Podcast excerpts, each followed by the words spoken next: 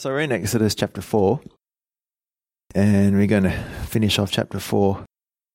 I'll pray and we'll get stuck into it. Father, thank you for your grace and, Lord, the way that you're calling Moses.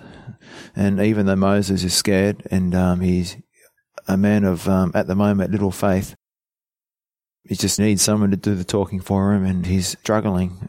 Lord, you're still so patient and so kind with him. And eventually Moses will be the one doing the talking. But Lord, you just hold his hand and you lead him to that place and you strengthen him and you guide him and you encourage him and you persevere with his weaknesses, Lord. And I thank you that you persevere with our weaknesses and that you take us by the hand and you lead us and you guide us and you strengthen us and you see what you want us to be, who you want us to be, what you want us to do. And we can't imagine doing it. But as you reveal it to us, you, you give us the grace and the power to do it. So help us to trust you in Jesus' name. Amen. Let's start reading at verse 18 in uh, Exodus chapter 4. Last week we looked at the five excuses that Moses used to try and get out of God's calling for his life. And this week we see Moses leaving to go to Egypt, and there's a couple of interesting things that happen. Verse 18 So Moses went and returned to Jethro, his father in law, and said to him, Please let me go and return to my brethren who are in Egypt, and see whether they are still alive. And Jethro said to Moses, Go in peace. Now the Lord said to Moses in Midian, Go, return to Egypt, for all the men who sought your life are dead. Then Moses took his wife and his sons and set them on a donkey, and he returned to the land of Egypt. And Moses took the rod of God in his hand. And the Lord said to Moses, When you go back to Egypt, see that you do all these wonders before Pharaoh, which I have put in your hand. But I will harden his heart, so that he will not let the people go. Then you shall say to Pharaoh, Thus says the Lord, Israel is my son, my firstborn. So I say to you, Let my son go, that he may serve me. But if he refuse to let him go, indeed I will kill your son, your firstborn. And it came to pass on the way at the encampment that the Lord met him and sought to kill him. Then Zipporah, took a sharp stone and cut off the foreskin of her son and cast it at Moses' feet and said, Surely you are a husband of blood to me. So he let him go. Then she said, You are a husband of blood because of the circumcision. And the Lord said to Aaron, Go into the wilderness to meet Moses. So he went and met him on the mountain of God and kissed him. So Moses told Aaron all the words of the Lord who had sent him, and all the signs which he had commanded him. Then Moses and Aaron went and gathered together all the elders of the children of Israel, and Aaron spoke all the words which the Lord had spoken to Moses. Then he did the signs in the sight of the people. So the people believed, and when they had heard that the Lord had visited the children of Israel, and that he had looked on their affliction, then they bowed their heads and worshipped. So do you remember the three signs? Were you paying attention? Yep, the snake, the rod turning into a snake. Then there was Yep, the, hand turning leprous when he goes into his chest or his bosom and then coming out and then going back in and, and being, being clean. And the last one, water turning into blood, judgment. So, starting at verse 20, then Moses took his wife and his sons and set them on a donkey, and he returned to the land of Egypt. And Moses took the rod of God in his hand. So it's like a, a summary verse there. So it's telling us what Moses is about to do. Now we get the details of how it works out. And the Lord said to Moses, When you go back to Egypt, see that you do all these wonders before Pharaoh, which I have put in your hand, but I will harden his heart, so that he will not let the people go. Now, regarding God hardening Pharaoh's heart, a lot of people have questions about this. I found a, a good explanation. It's very simple uh, from David Guzik, who says, God also knew he would harden Pharaoh's heart and that it would take the death of the firstborn before Pharaoh would agree to release the children of Israel. Sometimes it says that God hardened the heart of Pharaoh. Example Exodus 4:21. Just read it. Sometimes it say that Pharaoh hardened his own heart. Exodus 8:15. And sometimes it simply says that Pharaoh's heart was hardened without saying who did it. And that's an example of that is Exodus chapter 7 verse 13. So, who really hardened Pharaoh's heart? We might say that it was both God and Pharaoh, but whenever God hardened Pharaoh's heart, he never did it against Pharaoh's will. Pharaoh never said, Oh, I want to do what is right and I want to bless these people of Israel. And God answered, No, for I will harden your heart against them. When God hardened, he allowed Pharaoh's heart to do what Pharaoh wanted to do. God gave Pharaoh over to his sin. Now, if you want an um, explanation of being given over to your sin, um, you can write this down. I won't read it this morning, it's too long. And it kind of distracts from where we're going. It's Romans chapter 1, verses 18 to 32. So you can read that at home, and it's a really good explanation of uh, God giving us over to our sin. Okay? And that's what I think is basically happening here. Although the Lord is sending Moses to demand that Pharaoh let his people go, he makes it clear to Moses that he will harden Pharaoh's heart, knowing the confrontation would eventually prove to the entire Egyptian culture that he alone is a true living God.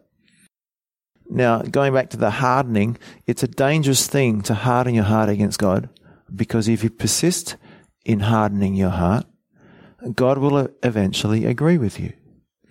The Bible says all manner of sin but one is forgiven all men. Referring to the blasphemy of the Holy Spirit. When a man hardens his heart against the work of the Spirit drawing him to God. So I want to apply this to us now. First of all to the world, to unbelievers, and then to us as Christians. So in Matthew twelve thirty one, if you'd like to look up that one, that verse, we'll look up a few verses here. And uh, this whole hardening thing is made clear as we read some of these verses. And the unforgivable sin, it's a good time to talk about that as well. It's all linked. So Matthew 12:31 says, "Therefore I say to you, every sin and blasphemy will be forgiven men, but the blasphemy against the Spirit, Holy Spirit, will not be forgiven men. Anyone who speaks a word against the Son of Man, it will be forgiven him, but whoever speaks against the Holy Spirit, it will not be forgiven him, either in this age or the age to come. Now, in Genesis 6 3, it says that God's Spirit won't always strive with us. He won't always keep fighting with us. If we keep saying, I'm a good person, I don't need Jesus, I won't believe who he is, who he claimed to be, I absolutely refuse to submit to him, and God will say, Have it your way, I'll no longer speak to you.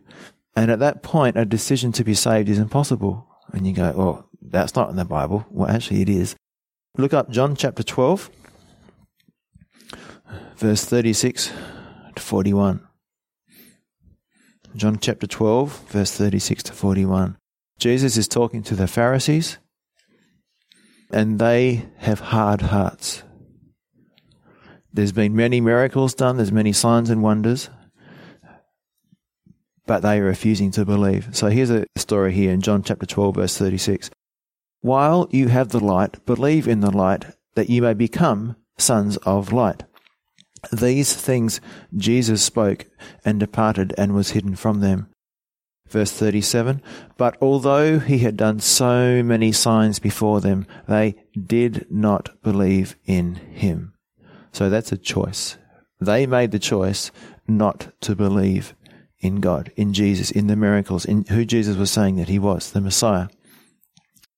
Verse 38 that the word of Isaiah the prophet might be fulfilled, which he spoke Lord, who has believed our report, and to whom has the arm of the Lord been revealed? And verse 39, this is one of the saddest verses in the Bible for me. Therefore, they could not believe. Talking about the Pharisees, they, in verse 37, they did not believe in him after all those signs, their hearts became harder and harder and harder. And then God hardened their hearts. Jesus says, therefore they, or the Holy Spirit through John said they could not believe because Isaiah said again, He has blinded their eyes and hardened their hearts, lest they should see with their eyes, lest they should understand with their hearts and turn, so that I should heal them. So these verses from Isaiah are from the beginning of Isaiah's ministry. God is telling Isaiah, they're not going to listen to you. It's a bit like Jeremiah. You're not going to have any converts. You're not going to have any success. But you're going to be faithful to tell people about me anyway. Now, if we go to the end of Isaiah, so if you could look up Isaiah chapter 65, we're going to look at God's heart and the great lengths that God goes to to reach out to the children of Israel. This is not something that happens quickly. God goes to great lengths, and we're going to read these verses in Isaiah 65 and, and go, wow, you know, God has put up with so much from them, the nation of Israel, before he finally says, enough is enough. So, Isaiah 65, verse 2 I have stretched out my hands all day long to a rebellious people who walk in a way that is not good, according to their own thoughts, a people who provoke me to anger continually to my face, who sacrifice in gardens and burn incense on altars of brick, who sit among the graves and spend the night in the tombs, who eat swine's flesh and the broth of abominable things in their vessels, who say, Keep to yourself, do not come near me, for I am holier than you. Now, skip over to chapter 30 in Isaiah, same book, chapter 30. And, and we're going to read verse 9 to 13. So Isaiah 39 to 13. It says, that this is a rebellious people, lying children, children who will not hear the law of the Lord, who say to the seers or the prophets, Do not see, and to the prophets, Do not prophesy to us right things. Speak to us smooth things. Prophesy deceits. Get out of the way. Turn aside from the path. Cause the Holy One of Israel to cease from before us. Therefore, thus says the Holy One of Israel, because you despise this word, and trust in oppression and perversity, and rely on them, therefore this iniquity shall be to you like a breach ready to fall, a bulge in a high wall, whose breaking comes suddenly in an instant. So that's talking there about the constant rebellion of the children of Israel. So we've seen the rebellion of the Pharisees, we've seen the rebellion of Pharaoh, we've seen here the, the rebellion of the children of Israel. And God is saying, This sin shall be to you like a breach ready to fall, like a bulge in a high wall. One day, there's no more chances. It's over. The breaking will come suddenly in an instant. So, the summary we need to understand that God only hardened their hearts after they repeatedly refused to submit to God. So the Israelites, the Pharisees, and Pharaoh. Three examples here. Okay. Last week we talked about something similar, and we said that sometimes the worst thing that can happen to us is that God gives us what we ask for. We want, as the Israelites said, or the, the, the world says, we don't want God would take prayer out of the schools, and God says, fine. You can have it that way. And the nation becomes godless, and we wonder why there's so many shootings and so much destruction and crime and murder. You don't have to be really clever to figure out what's going on. God is giving us what we've asked for a world, a country without Him. I'd like you to turn to 2 Peter chapter 3 verse 9. Here we see God's heart. Okay, some people might be thinking, "Oh, God's mean, and you know He gets offended, and He, he won't give you another chance." But this is God's heart. Second Peter chapter three verse nine. The Lord is not slack concerning His promise, as some count slackness, but is long suffering toward us, not willing that any should perish, but that all should come to repentance. So just like Isaiah said, he's been stretching his arms out all day long.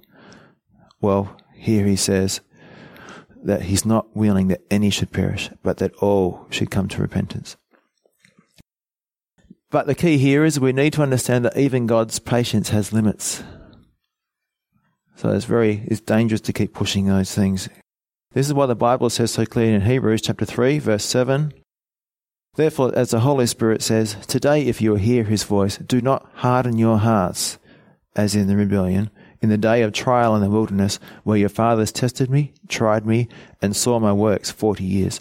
Therefore I was angry with that generation, and said, They always go astray in their heart, and they have not known my ways. So I swore in my wrath, They shall not enter my rest. So if you are not saved today, then today is the day of salvation. Don't put it off because there may not be another chance. Firstly, you might die. You might be in a car accident, you might die of a heart attack. Secondly, your heart may become hardened beyond the point of return. You may have just rejected the conviction of the Holy Spirit one time too many. So, today, what is actually going on when someone rejects God's invitation for salvation? How are we blaspheming the Holy Spirit? What people talk about as the unforgivable sin. If you could turn in your Bibles to John chapter 16, verse 7. So it's John chapter 16, verse 7. I'm going to read through to verse 11. Nevertheless, I tell you the truth. It is to your advantage that I go away. For if I do not go away, the Helper will not come to you. That's the Holy Spirit. But if I depart, I will send him to you. And when he has come, he will convict the world of sin, and of righteousness, and of judgment. Of sin, because they do not believe in me. Of righteousness, because I go to my Father, and you see me no more. Of judgment, because the ruler of this world is judged. So the key part here is, and when he has come, he will convict the world of sin. That's singular. One thing. What is that sin? Of sin because they do not believe in me, verse 9. Okay? That's the sin. They do not believe. They're refusing the conviction or the um, prompting of the Holy Spirit. If you can turn in your Bibles, same author but different book, uh, 1 John chapter 5. A bit of a another a further explanation of what's going on. Why is this such a serious thing? What are they rejecting? So 1 John chapter 5 verse 9 says, If we receive the witness of men, the witness of God is greater, for this is the witness of God which he has testified of his Son. He who believes in the Son of God has the witness in himself. He who does not believe God has made him a liar. I'll just repeat that phrase. He who does not believe God has made him a liar because he has not believed the testimony that God has given of his Son. And this is a testimony that God has given us eternal life, and this life is in his Son. He who has the Son has life. He who does not have the Son of God does not have life. So when we don't accept that, we're calling God a liar. Now, go back to chapter 1 in 1 John, a couple of pages back maybe. Here's another way that we can um, reject the prompting of the Holy Spirit, the conviction of the Holy Spirit. It's all the same thing. It's all about this sin of unbelief verse 8, 1 John chapter 1 verse 8, but if we say that we have no sin, we deceive ourselves and the truth is not in us. If we confess our sins, he is faithful and just to forgive us our sins and to cleanse us from all unrighteousness. If we say that we have not sinned, we make him a liar and his word is not in us. Sorry, verse 10, the key verse here. If we say that we have not sinned, we make him a liar and his word is not in us. So when the Holy Spirit convicts us or convicts the, the non believer, the unbeliever, there's two ways they can respond. First, they can believe God when He reveals to them that they are sinners and that Jesus is the Savior of the world and they can receive forgiveness. Or the unbeliever can choose not to believe that they are sinners, people who have broken God's holy and perfect law, and so continue to believe that they are good people and that their own goodness and their own righteousness was enough to get them into heaven and be accepted by God. And that's why it's so important to use the Ten Commandments when witnessing. So the unforgivable sin is basically a hardening of your heart to the point where you've resisted the Holy Spirit and the Holy Spirit says that's enough. Okay? And you cannot be saved because you cannot believe. And again, the Pharisees, they would not believe, then they could not believe. So, verse 22, back in Exodus chapter 4. Then you shall say to Pharaoh, Thus says the Lord, Israel is my son, my firstborn. So I say to you, Let my son go, that he may serve me. But if you refuse to let him go, indeed I will kill your son, your firstborn. It's interesting that this is so early on. We, you know, before I started studying Exodus, it was like, oh, you know, the, the 10th plague was the, the killing of the firstborn, but here God tells Moses that it's going to happen right at the very start. So, Israel is, as a picture, as a type, is God's firstborn. And what God is going to do is going to be an exchange of Israel, his firstborn, for Egypt's firstborn. Pharaoh was trying to destroy God's firstborn, so God would destroy the firstborn of Pharaoh's kingdom, all his firstborn. A, a fitting judgment. Uh, verse 24, and it came to pass on the way at the encampment that the Lord met him and sought to kill him. So this is Moses, okay? Moses, God taps him on the shoulder. Uh, Moses, you're going to lead up to three million people out of the land of Egypt. You're going to be the deliverer. You're going to be my prophet. You're going to have all these signs. And God stops him and sought to kill him. Whoa, what's going on here? Well, if you read the um, the rest of those verses, Moses hadn't circumcised his son Gershom. So Moses couldn't pronounce judgment on Pharaoh's house while his own house was in error. 1 Peter 4:17 says, "For the time has come for judgment to begin at the house of God, and if it begins with us first, what will be the end of those who do not obey the gospel of God?" And 1 Timothy 3 4 to 5 says, talking about deacons and elders, one who rules his own house well, having his children in submission with all reverence, for if a man does not know how to rule his own house, how will he take care of the church of God? So basically, we have this situation where Moses had not taken care of his own house. He had not been the spiritual leader in his own house. Guzik says, There is often a point of confrontation in the life of the leader where God demands that they lay aside some area of compromise and will not allow them to progress further until they do. So, an application of this is if there's a sin in the life of somebody, sometimes God will overlook um, our failings and will still allow us to to do what He wants us to do. But there comes a point where, if you want to be the person that God wants you to be, if you want to be in that position that God wants you to be in, then and, you've got this area of compromise of sin, then you need to get rid of that, and God will deal with you. God will stop you from being in that position somehow, some way. So to serve God, we must be holy because God is holy. And if we persist in our sin, then we may be disqualified from ministry. Now, in Genesis 17:11, God instituted circumcision as an outward sign of an inward belief. And it's the same thing as water baptism in the New Testament. So it has the same meaning. Colossians chapter 2 verse 11 and 12. In him you were also circumcised with the circumcision made without hands by putting off the body of the sins of the flesh by the circumcision of Christ. Buried with him in baptism, in which you also were raised with him through faith in the working of God who raised him from the dead.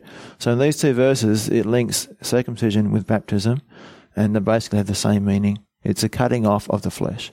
When we baptize, we go under, the old life is dead, we rise a new person. Circumcision, the old life is cut off and we're a new person.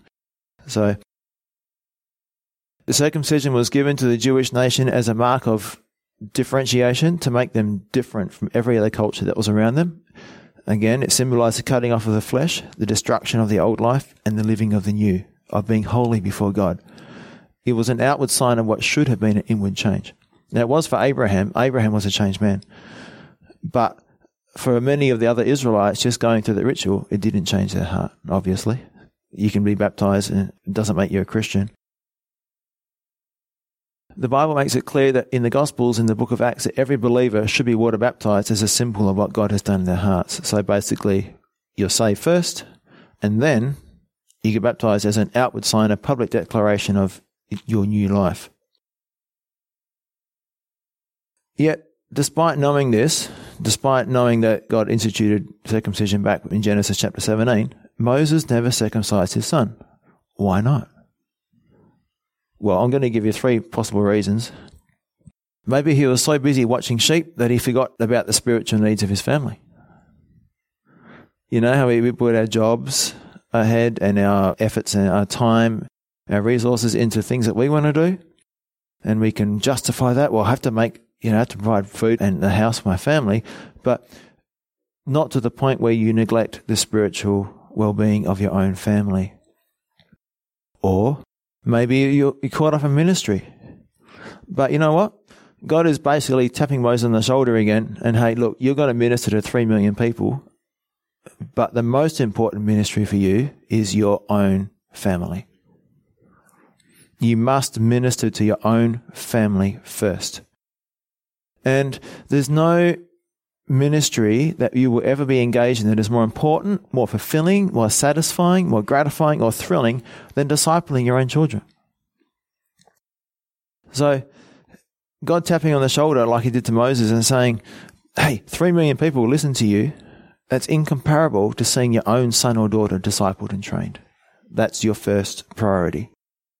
And if you think your family isn't a big enough ministry for a man or of your skills and abilities, or if you're a mother, a woman, then consider this. Jesus, the perfect man, the ultimate minister, the ultimate servant, the ultimate discipler, only chose 12 disciples, a small number of people that he can invest his life in. And so, two or three or four kids is more than enough for us to disciple. We get their kids as like a blank piece of paper. When uh, a person comes to a pastor for counseling, they're already messed up, and the pastor has to kind of unfix the mess, or try to, you know, if they listen to what God is saying in their hearts. But as parents, we get our kids from the word go as a blank piece of paper, and we get to nourish them and to mold them and to raise them in the ways of the Lord. And it's an incredible opportunity. So Another reason is going to get onto now.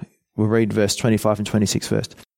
So Exodus 4:25, then Zipporah took a sharp stone and cut off the foreskin of her son and cast it at Moses' feet and said, "Surely you are a husband of blood to me."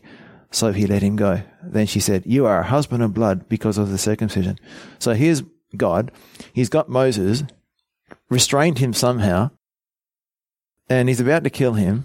And Zipporah realizes that God's about to kill Moses because he hasn't circumcised his son.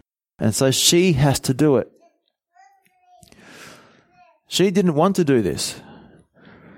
She was against this idea. She didn't want her son to be circumcised. It wasn't part of her culture, her, her religion. But you know what? Maybe Moses didn't circumcise his son because of pressure from his wife, from his family. I mean, Jethro was a priest. It doesn't say priest of what. And uh, it doesn't tell us what he's a priest of. Probably a, a pagan priest. So his capitulation, his neglect, nearly cost him his life. Joshua said in Joshua 24:15, "As for me and my house, we will serve the Lord." It doesn't say, "As for me and my house, when I get Mrs. Joshua's permission, we will serve the Lord." It just says, "As for me and my house, we will serve the Lord." we need to take a similar stand. Moses didn't take this stand. And God's basically saying to Moses, Moses, your life will be basically meaningless if you continue to neglect your primary ministry, which is your family. And seeing the severity of the situation, Zipporah did something she wouldn't have had to do if Moses was the leader he should have been, the spiritual leader in the family. His life was spared and his wife walked away bitter. Now, I can think of times in my life where Marissa's been frustrated, maybe not bitter, possibly bitter, but sometimes often frustrated when I haven't stepped up to the plate and I haven't been the husband that I should have been. So, what does the Bible say? Well, Hebrews 4:12, the word of God is quick and powerful and sharper than any two-edged sword. Therefore, it is a word that deals with the flesh. We need to get the word in there. Deuteronomy 6, 6 and 7. And these words which I command you today shall be in your heart. You shall teach them diligently to your children, and shall talk of them when you sit in your house, when you walk by the way, when you lie down, and when you rise up. So get the word in your heart and share it with your children constantly. When you're driving in the car, working together in the yard, riding a horse together, my example, playing together at the beach, you have opportunity to pour the word into your children. David said this How shall a young man cleanse his way? By taking heed according to the word. So Satan would whisper in our ears, Oh, it's too late to tend the flesh of your sons and daughters, your grandchildren, your family. No, it's never too late. Ask Zipporah, the one who saved the life of her husband. From this point on, take the sword of the Spirit, the word of God, and apply it regularly, consistently in your family. Carve out time for family devotions, family prayer, and family discussion. But my kid's not into it, you say. That's irrelevant. It's a matter of you saying, we take time to eat together, we take time to holiday together, and we take time to honor the Lord together. I hope you're into it, but even if you're not, it's still going to happen because God said, I am to teach my family constantly. But my teenage son is rebellious, you say. Ah, but God searched throughout all eternity and said, You're the one who can handle him.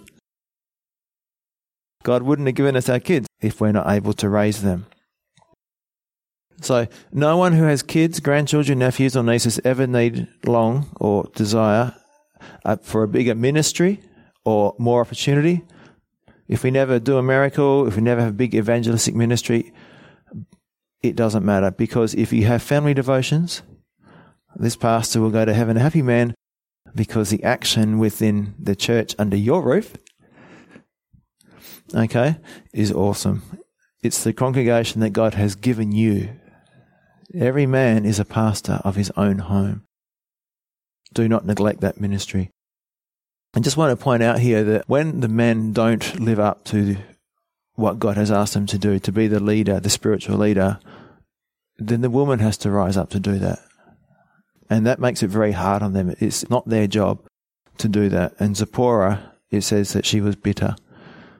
So, you know, men, we need to step up to the plate and, and make sure that reading the word to our wives, make sure we're praying with our wives, make sure we're discipling our, our kids, reading the word to them, praying with them, uh, encouraging them to have personal devotions, because that's our primary ministry. It's much more important than ministering to the masses.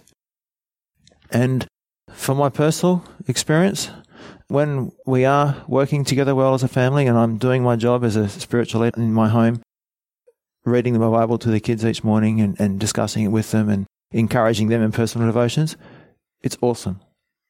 The joy is fantastic and we might have little hiccups here and there, you know, little marital disputes as they happen from every now and again. But you know what? There's a foundation there which is strong.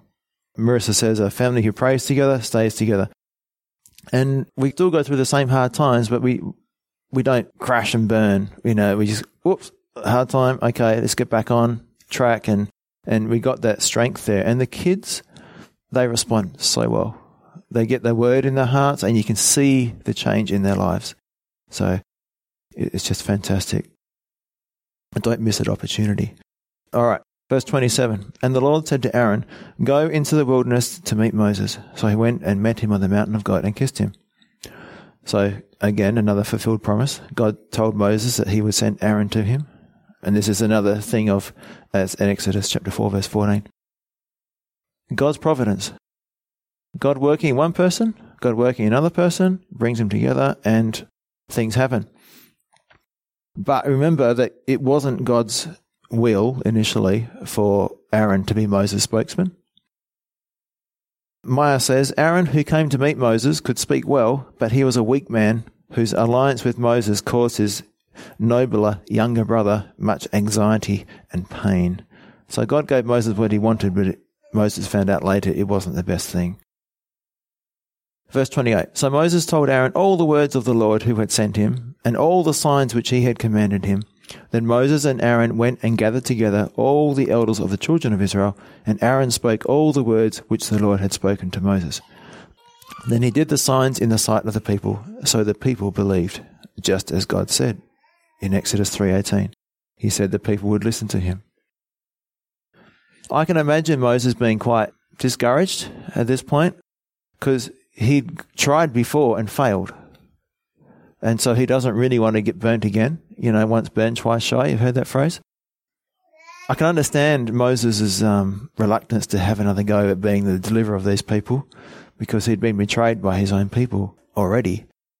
And he doesn't really want to do it again. He doesn't want to experience that betrayal again. But that was when he was doing it his own way, in his own time, in his own strength. Now it's in God's way and in God's strength and in God's time. And when they had heard that the Lord had visited the children of Israel and that he had looked upon their affliction, then they bowed their heads and worshipped. That's a beautiful verse there for me. They bowed their heads and worshipped.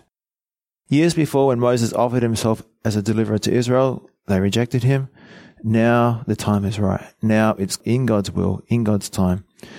And God's destiny for Moses' life will be fulfilled. So, what does worship mean? It means that we're submitted to God, depending on God, thankful to God, and trusting in God. That's worship. So the people heard how the Lord had visited them, that he knew and understood their affliction. Their affliction didn't change straight away, but they continued to worship God. We too have been visited by the Lord, for when the Word was made flesh and dwelt among us, John 1.14, God communicated everything he ever wanted to say to us perfectly in the person of his Son. And that's Hebrews chapter 1, verses 1 and 2. And to me, this is a good illustration of what happens when someone is saved. Egypt is a picture of the world, the house of bondage, the iron furnace. There's no rest, no lasting joy or satisfaction, only emptiness and pain and unending slavery and bondage to sin. And then Christ comes, looks upon our affliction and promises to deliver us. And what should our response be? To bow our heads and worship because of our gratitude to God for his loving kindness and grace toward us. Now, as Christians, sometimes we can revert to living by the flesh, by our own strength, and fail to depend upon the power of the Holy Spirit in our lives. When we finally realize that we're burning out, running down, growing tired, and, and we're afflicted, in bondage to sin again, then we can also respond again in the same way. We can repent, bow our heads and worship, and once again depend upon God's strength and not our own. I've got a song I'd like to play for you, and it's basically Matthew 11, 28 to 30. And it's a really good way of just finishing off because these people, these Israelites, were heavy laden, they were laboring, and God came along and He gave them rest. Father, I just pray that we can um, remember what we were saved from. Lord, we were saved from the bondage of the world, the bondage of sin, the power of sin, and also the penalty of sin. Help us to, to truly bow our heads and bow our hearts and worship you. And Lord, I just I really admire these people of Israel who are suffering so badly for so long when they hear the promise of deliverance, of being saved from the land of Egypt. Lord, that they do bow their heads and worship, they trust you, they're grateful. And help us to never forget what you saved us from. Help us not take it for granted. In Jesus' name, amen.